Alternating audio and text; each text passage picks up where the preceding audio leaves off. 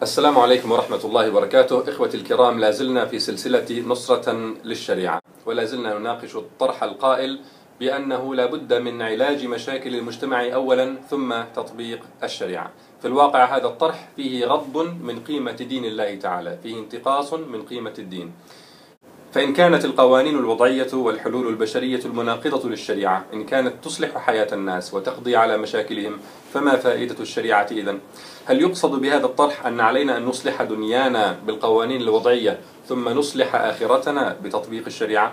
وهل جاءت الشريعة إلا لصلاح الدنيا والآخرة؟ أليس منزل الشريعة سبحانه وتعالى؟ هو الأعلم بما يحتاجه عباده في دنياهم. ألا يعلم من خلق وهو اللطيف الخبير؟ ألم ينزل الله تعالى الشريعة رفقا بالناس ومراعاة لضعفهم ولعلمه تعالى بأنهم لا يستطيعون أن يسوسوا حياتهم دون هديه؟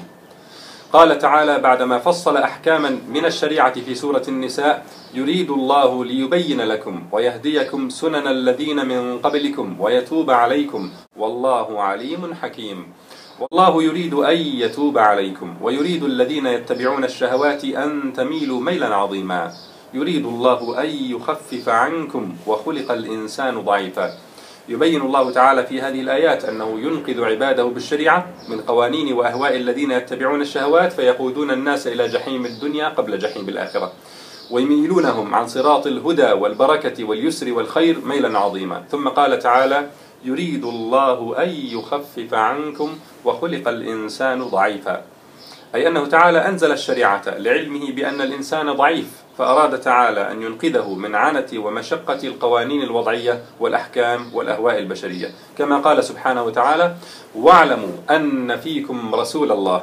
لو يطيعكم في كثير من الأمر لعنتم. هذا الخطاب موجه إلى الصحابة.